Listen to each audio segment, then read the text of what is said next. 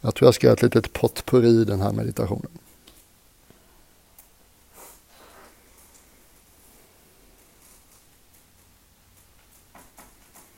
Det är inte helt självklart när man ser tingshuset. Men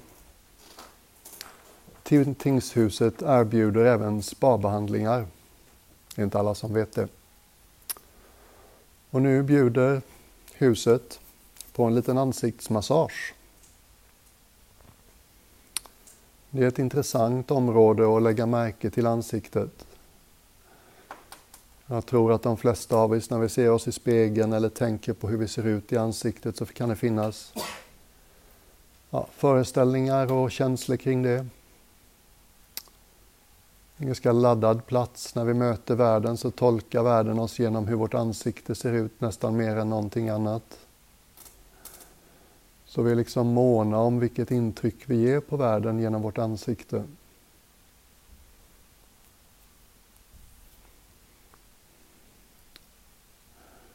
Och vi tolkar andra genom ansiktet.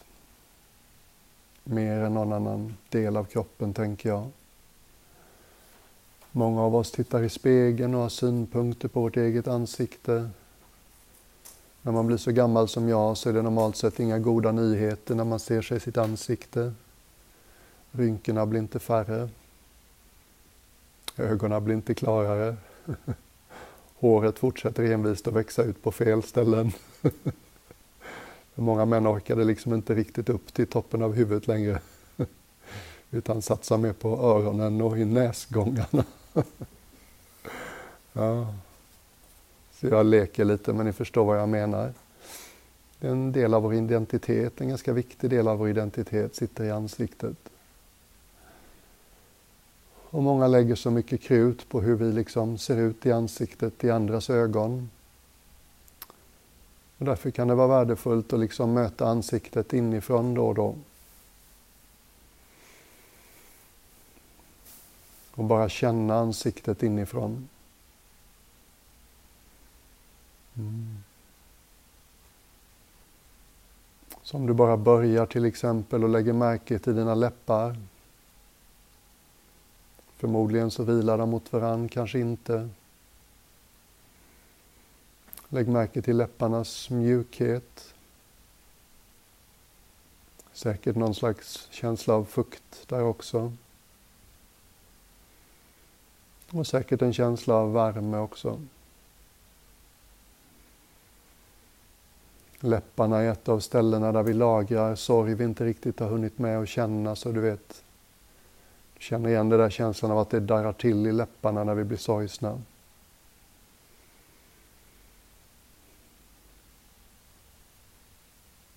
Och inkludera även munhålan. Låt tungan hitta något ställe att vila på. Och precis som läpparna så är det lätt att förnimma både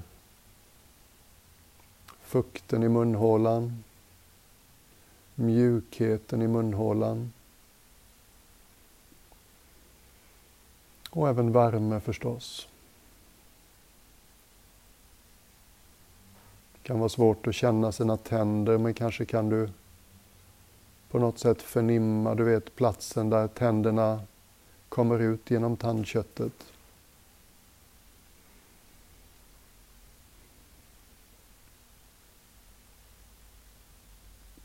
När vi håller på att känna munnen på det här sättet kan det vara intressant att känna av käklederna. Nedanför skallen så hänger det ju ett käkben på oss allihopa. Och det är fäst på sidorna av skallen. Och om vi driver oss själva med mycket vilja och ansträngning och disciplin. Eller om vi vill utöva mycket kontroll i våra liv så sätter det lätt spår i käkleden. Hur skulle ditt käkben hänga nedanför skallen om det bara fick hänga som det ville? Om du kunde strunta i hur det såg ut? Ingen tittar på dig nu. Säkert kan du känna lite av din egen känslighet längs med käkbenet. Det är fullt av små nerver har jag förstått längs med hela käkbenet.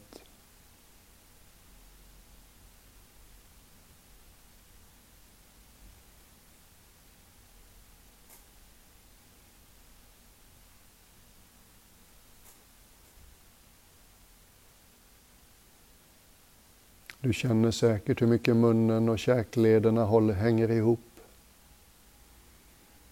Mm. Läppar och mun slappnar av lite, då börjar käklederna slappna av. Tack med att käkleden slappnar av så händer det något i mun och munhåla också såklart.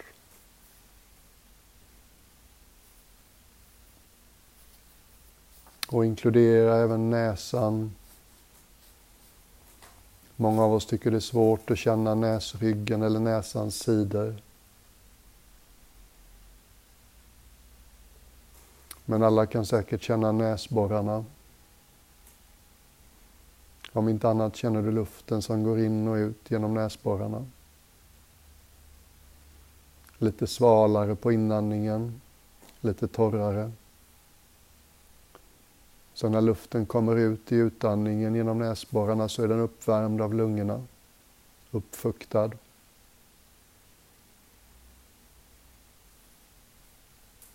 Så försök att hålla det till det somatiska kroppsförnimmelser.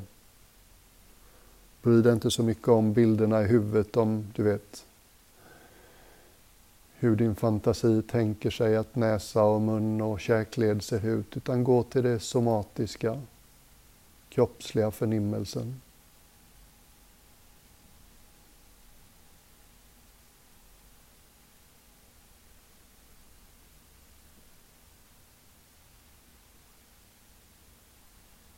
Och låt även ögonen få vara med. Tänk inte så mycket att du flyttar uppmärksamheten från ett ställe till ett annat. Tänk mer att du expanderar ditt fokus.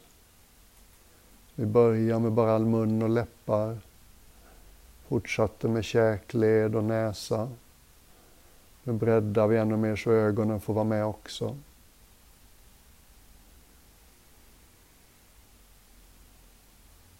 De här två små kulorna som sitter i sina socklar. Hela dagen lång är det miljontals små nervtrådar och muskler som ska hjälpa oss att ställa in rätt fokus. Bara lägg märke till hur det känns runt ögonkulorna, bakom ögonkulorna.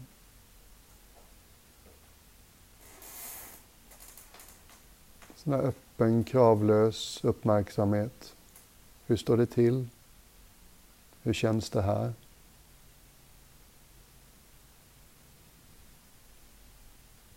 Och lägg märke till hur när du ger den här sortens kravlös uppmärksamhet om du tycker att ögonsocklarna håller lite hårt om ögat, att det känns lite spänt. Du behöver inte säga till socklarna och hålla lite lösare. Det räcker egentligen bara med att lägga märke till att det är lite tajt eller spänt. Så vilar du i det intrycket. Och i sin egen tid så är det som att kroppens egen intelligens ofta väljer att slappna av lite. Det är inte du som säger åt kroppen att slappna av. Med din uppmärksamhet så hjälper du kroppen att förstå att det är lite spänt någonstans. Och då gör du det lättare för kroppen att slappna av i sin egen takt.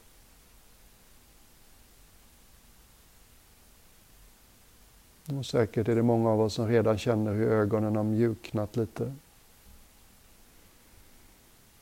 Vi kanske har gått lite mer bort ifrån det där högfokus tillståndet till något mjukare, bredare. Det är häpnadsväckande hur mycket den här lilla justeringen kring ögonen kan göra. Det är väldigt svårt att vara indignerad eller jättearg med mjuka ögon. Det går liksom inte. Ja. Och den ingången glömmer vi lätt. Vi kan rikta oss mot kroppen och därigenom påverka ett känslotillstånd.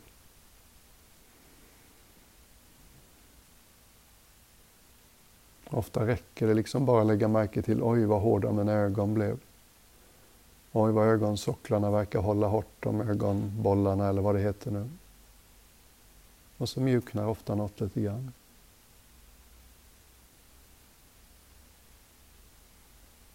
Och så inkludera även tinningar, ögonbryn, panna.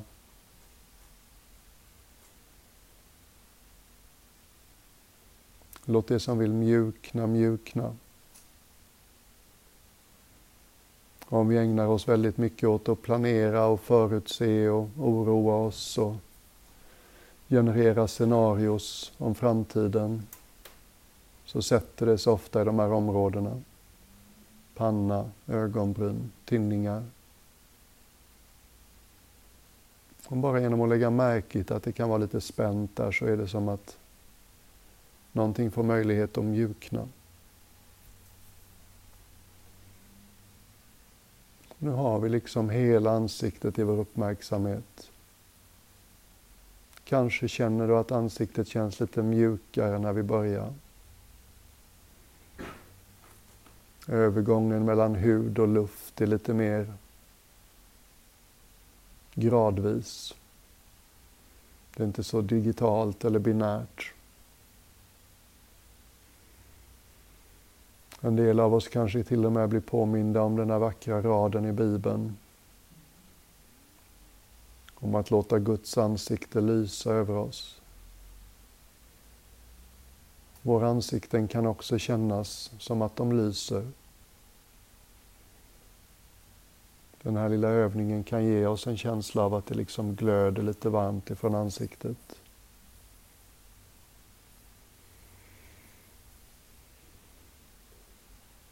Och känner du inte alls det så var inte hård mot dig själv. Men för en del så kommer de att känna igen sig i det. Och så inkluderar vi även det här tunna lagret av hud som smiter åt runt skallen. Det som kallas skalpen. Och sidorna av skallen. Bakom skallen ovanpå skallbenet. Samma sak där, ibland känns det som att skalpen håller lite onödigt hårt om skallen. Försök inte slappna av, bara lägg märke till hur det känns när det är lite spänt och hårt. Och i sin egen tid så ibland väljer kroppen att släppa lite av sitt grepp.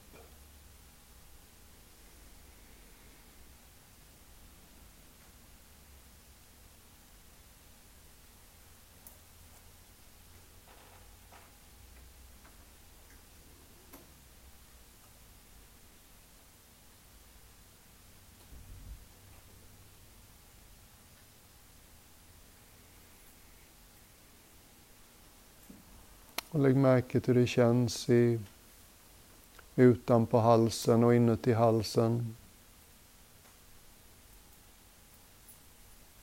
Sitter huvudet rätt upp och ner på ryggraden. Ryggraden blir väldigt smal i sin övre del. Ovanpå de här små ryggradsbenen så kommer helt plötsligt det här stora, tjocka, tunga huvudet det är inte konstigt att en del av oss har ont i nacken ibland. Ja, liksom checka in att ditt huvud inte lutar åt något håll utan sitter ganska rätt upp och ner på de översta halskotorna.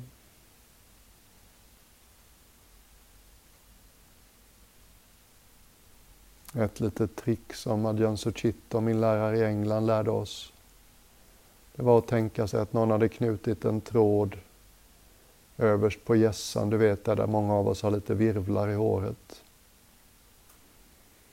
Det är liksom den platsen som är ryggradens tänkta förlängning. Om man då tänker sig att något vänligt änglalikt väsen lyfter lite i den här tråden utan att hakan flyger upp så mycket så är det nästan som att vi får lite mer plats mellan kotorna i ryggen överst i ryggraden. Gör du den justeringen så går du lite åt hållet där vi kan börja oroa oss för dubbelhaka. Gör du den justeringen så går du lite åt hållet där du börjar känna av ditt bröst lite mer. Kanske känner av din hals lite mer. Det Kan kännas lite sårbart.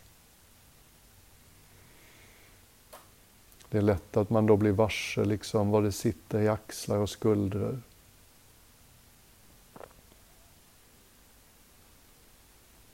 Så nu har vi liksom hela huvudet i vår uppmärksamhet. Inte som en bild i huvudet. Inte som den här identiteten som jag tänker att jag är. Utan som, eh, som en kroppsdel. Något vi upplever somatiskt. Något vi förnimmer rent kroppsligt, precis som du förnimmer att dina armar finns där, att dina ben finns där. Sticker ut en grej till från bålen, ett huvud. Kan du känna hur det tar laddningen ur ansiktet lite? Blir inte riktigt lika snabba med att säga att Det där jag ser i spegeln under håret varje morgon, det är jag. Mm.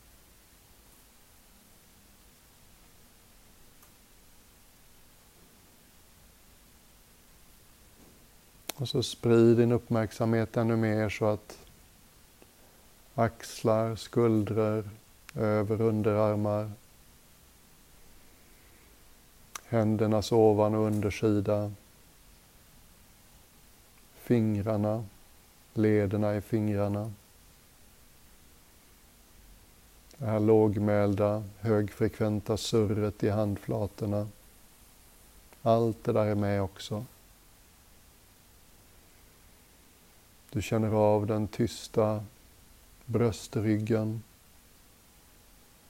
skulderbladen, Du känner av nyckelben och bröst. Du har säkert någon slags känsla av solarplexus. Det där området nedanför eh, bröstkorgen i mitten av bålen. Mm.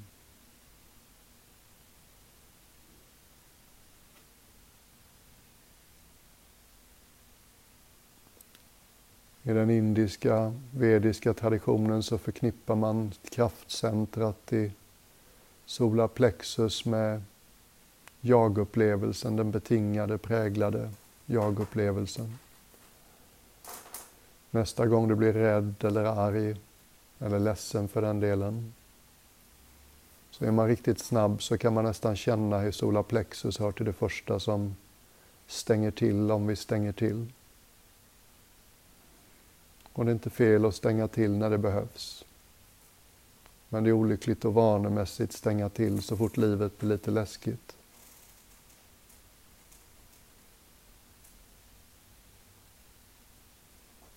Känn av ländryggen.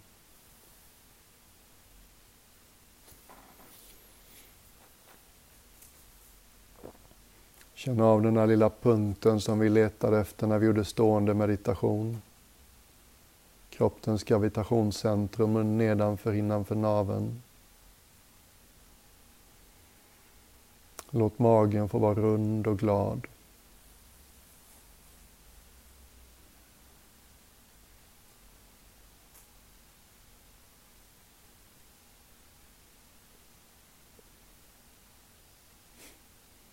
I ett av våra poddavsnitt så frågar Navid mig om liksom tre vardagstips för ett lyckligare liv i avsnittet om intuition. Nej, tre vardagstips för att ha bättre tillgång till sin intuition. Jag vet inte var jag fick det ifrån, men det första jag kom på att säga det var rund mage, mjuk mage. Håller vi in magen, spänner vi magen, så tappar vi en del av tillgången till vår intuitiva sida. Det kan vara väldigt vanemässigt. Mm.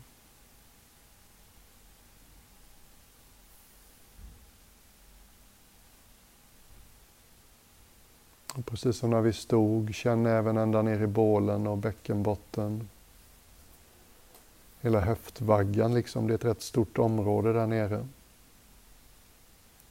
Genitalier och ringmuskel, områdena emellan. Ibland när man sitter kan man till och med känna sittbenen. Två små ben liksom som sticker ut genom stjärten lite grann. Eller inte genom, men du fattar vad jag menar.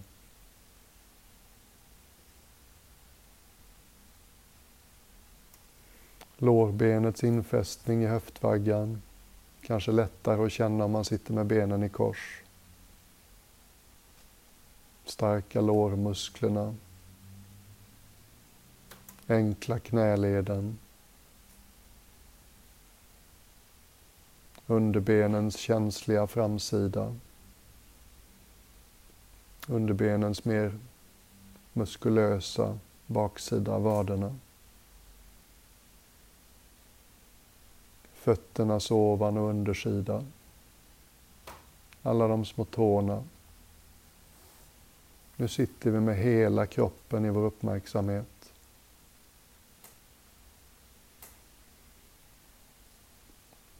Försök att inte fastna i bilder i huvudet av hur hela kroppen ser ut i spegeln.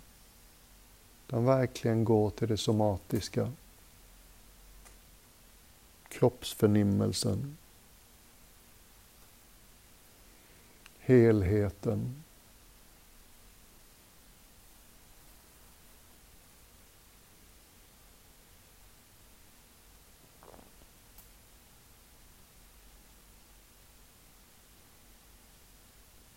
Alla de små signalerna som säger dig att du har en kropp.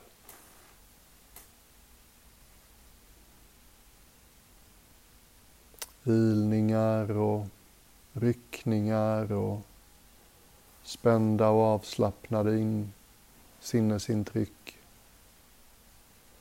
Känslan av tyngd. Det kanske bultar och pulserar på olika ställen. Så många små del, delintryck som ger dig hela bilden av hur du sitter här i en kropp.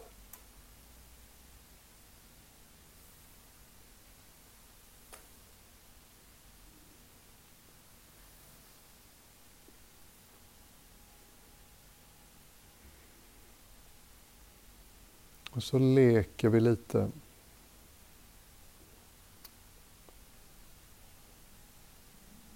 Om du liksom inte bara säger nej för att det låter konstigt. Kan du på något sätt förnimma att din känslighet sträcker sig bortom hudens gräns? Om någon närmade sig med en hand mot till exempel din panna eller din hand nu. Kan du kanske på något sätt förnimma att din känslighet sträcker sig bortom huden? Du skulle känna av den här handen som närmade sig innan den hade nått huden. Du vet det där fenomenet till exempel att vi går i ett kolsvart rum och precis innan vi ska slå i den där taknocken så på något sätt så vet vi, aj då. Och så stannar vi upp precis innan vi dammar i pannan i trästocken. Så liksom förneka eller döm inte ut den här idén utan bara känn i din egen verklighet. Är du alldeles säker på att du inte har en känslighet som går bortom huden? Mm.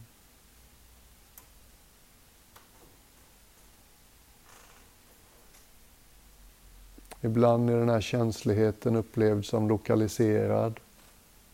Jag fattar vad du menar, jag kan känna det i händerna eller jag kan känna det i pannan. Ibland är det mer som ett fält för hela kroppen.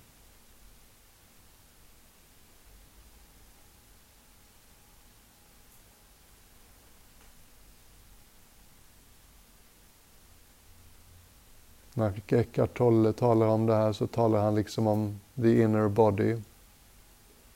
Den inre kroppen eller kroppen upplevd inifrån. Inte så som den ser ut utifrån i spegeln. Kan du på något sätt känna att du sitter i ett fält?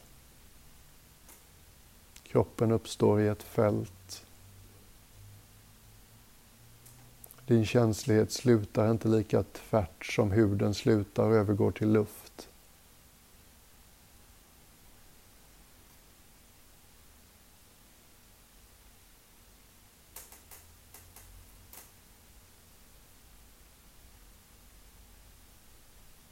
Jag gillar verkligen det här sättet att meditera just nu. Jag satt i bilen och gjorde det i säkert en timme när jag mådde dåligt när jag började. Och sen mådde jag bra när jag hade gjort det. Inget som hindrar att köra bil samtidigt.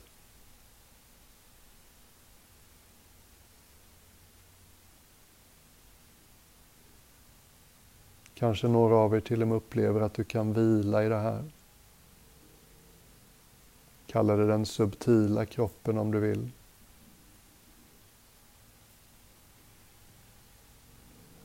En fältupplevelse snarare än lokaliserad. En känslighet som går bortom liksom hudens gräns.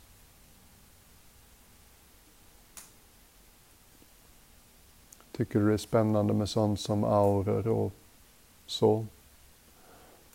Då kan du säkert också tänka dig hur liksom du kan känna en del av fältet utanför kött och blodkroppen just nu.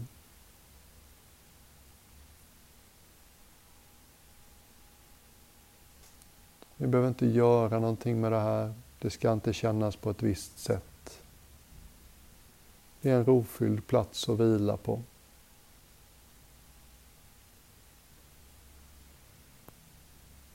är ett sätt att vila i sitt eget oavsett vad som händer runt omkring oss. Som att hitta något att luta sig tillbaks i.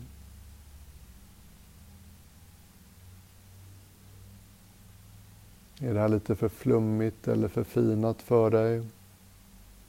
Så bara kom tillbaks till andetagets lugna rytm. Eller tyngden av kroppen mot det du sitter på.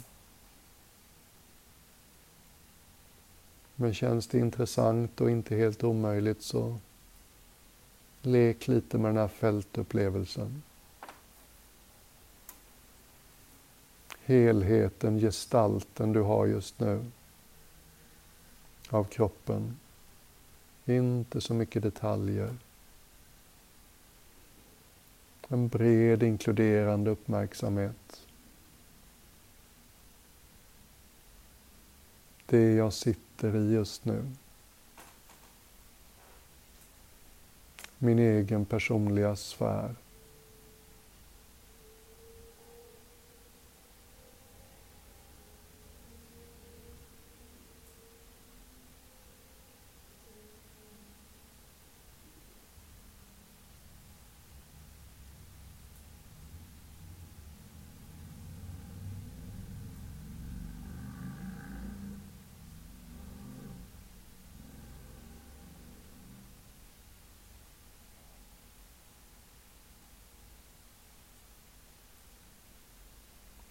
Och nu skulle jag vilja att vi tog det här ett steg till. Allt som vi har gjort tillsammans idag kan kategoriseras som mindfulness. Vi riktar vår uppmärksamhet mot någonting och håller det. Inte exklusivt, inte krampaktigt, men ändå vi har ett fokus. Och vi har säkert alla stött på en hel del referenser till hur nyttigt mindfulness är för oss. Psykologiskt, fysiologiskt, socialt. Inte minst i livets mer utmanande stunder.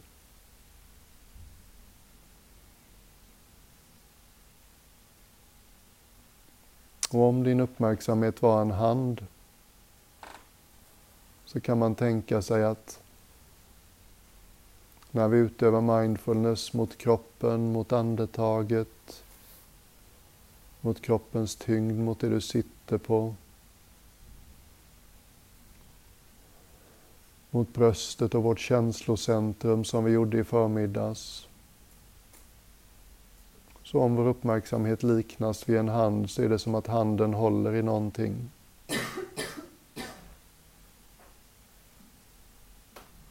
Och om du sen tänker att den där handen som vi liknar vid uppmärksamhet. Vad skulle hända om du öppnade uppmärksamhetens hand helt och hållet? Om du inte längre fokuserade på någonting.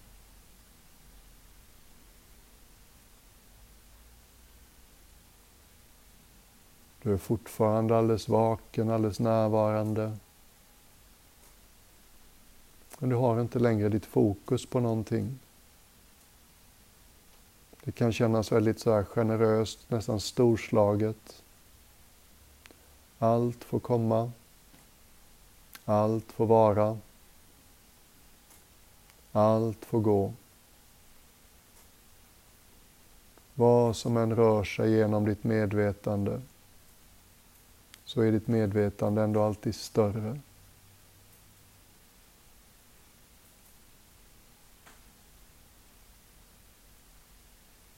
I Tibet är den här sortens meditation populär. Kallas ibland Dzogchen. Ibland kallas det Mahamudra. Tibet ligger ju på en hög platå. Om man jämför det här tillståndet med himlen. Och himlen och horisonten är ju väldigt stora i Tibet.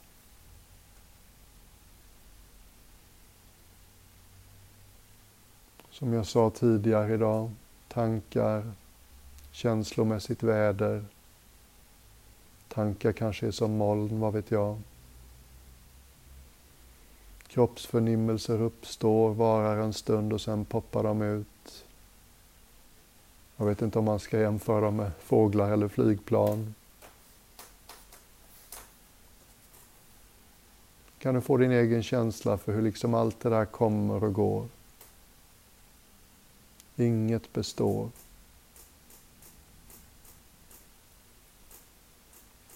Men det finns någon nivå av dig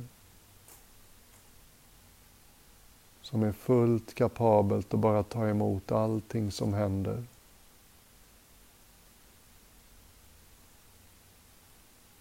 När jag började upptäcka det här sättet att meditera så var det som att komma hem. Allting annat kändes lite ansträngt. Allting annat kändes lite som att jag misslyckades hela tiden. Den här öppna handens meditation, det är svårt att misslyckas. Visst, man kan somna eller dagdrömma eller bara sitta och tänka, men om du inte gör det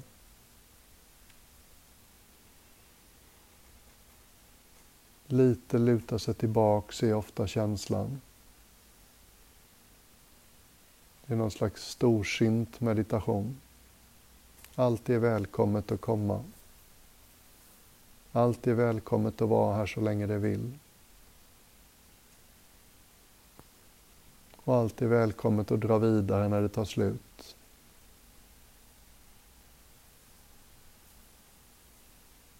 Har du ont någonstans i kroppen så skygga inte från det. Låt det få vara med också.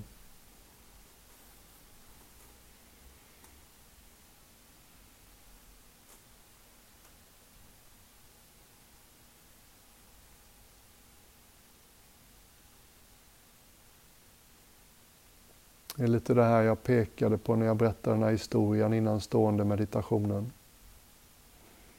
Det är dig och mig som är varse rastlöshet är inte rastlöst. Det finns alltid någonting större än objekten för vår uppmärksamhet.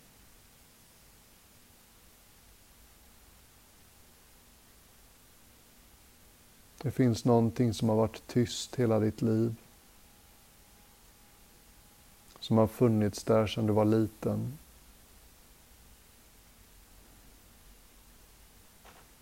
Det kanske är den enda delen av oss som inte har ändrat sig alls. Tankarnas innehåll har ändrat sig ganska mycket sedan vi var små. Känslomässigt väder kanske har ändrat sig mindre, men ändå, det har också ändrat sig.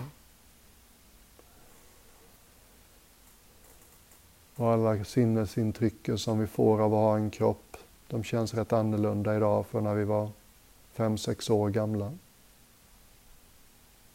Och så finns det någonting alldeles tyst, alldeles vaket, som har varit exakt likadant hela vägen. Något som tar emot, något som lägger märke till, något som inte etiketterar saker, något som inte jämför olika upplevelser och säger att den ena är bättre eller sämre eller större eller mindre. En del av oss som inte har några åsikter om någonting.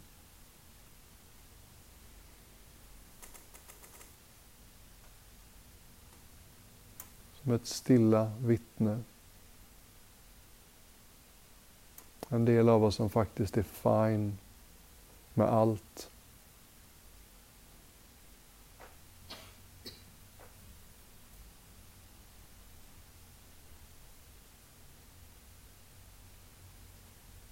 Och jag gissar att en del av er undrar vad jag pratar om. Och en del av er känner att det här tycker jag om. Det här passar mig. Känner du dig bara förvirrad av mina ord så gå tillbaks till någonting du känner igen dig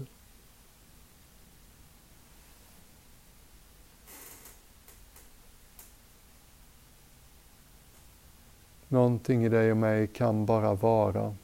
Alla pratar om att bara vara.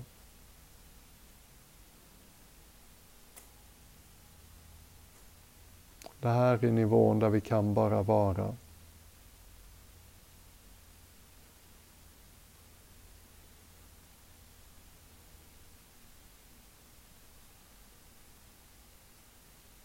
Du checkar inte ut. Du driver inte bort i dagdrömmar. Ögonblick för ögonblick så bara lägg märke till allt som kommer och går.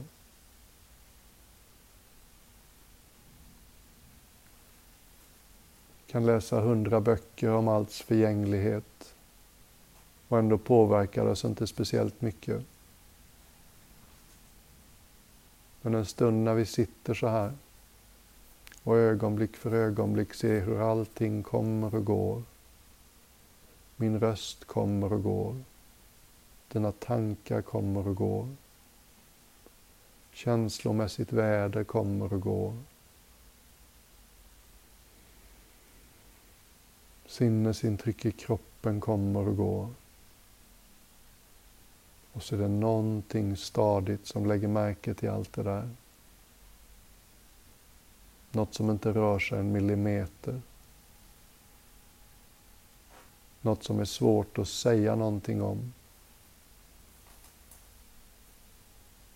På engelska kallar man det här awareness.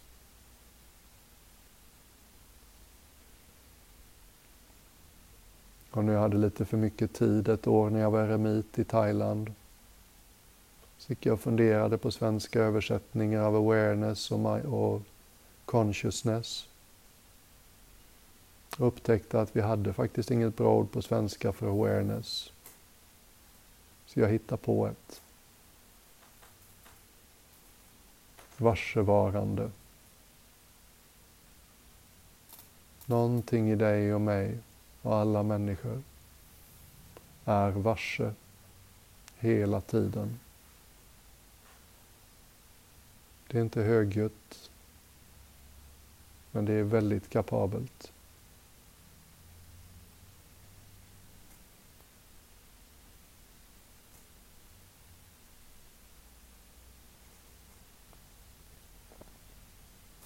Jag kan inte prata för dig, men nu och ganska ofta så kan jag nästan få en sån här känsla, välkommen hem.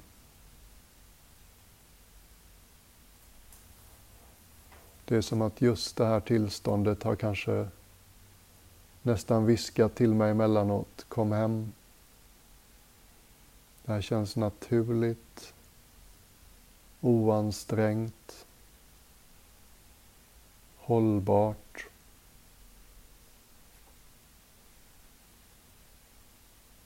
Folk på andra platser i andra tider har inte mer av det här än vad vi har. Man behöver inte ha en religion för att lära sig att lita på det här. Man behöver inte ha en viss livsstil eller avsäga sig någonting. Man behöver inte leva på liksom ovanliga sätt eller ha några ritualer. Det här tillhör alla. Det här för oss aldrig bakom ljuset. Det här är på något sätt alltid på min och din sida. Det här kan man lita på.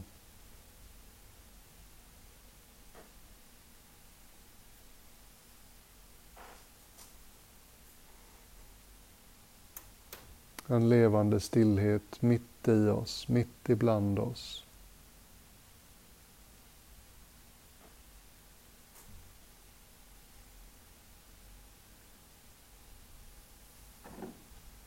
Man kan reagera lite olika på det här. Vissa av oss kan uppleva en slags sjungande stillhet. Vissa av oss kan njuta av en väldigt stilla tystnad. För en del är det mer en känsla av att bara vara. För några av oss kanske det bara är en väldigt sådär nära livet-upplevelse. Man kan känna sig berörd. Det är så tystlåtet och så storslaget på samma gång. Om ditt intellekt börjar fundera på vad är det här? Det är lite som att fiskar ska försöka lista ut vad vatten är. Fiskar har levt i vatten hela livet. De har säkert inget ord för vatten och de hade språk. Vi har levt med det här i oss hela livet. Det är så nära så vi ser det inte.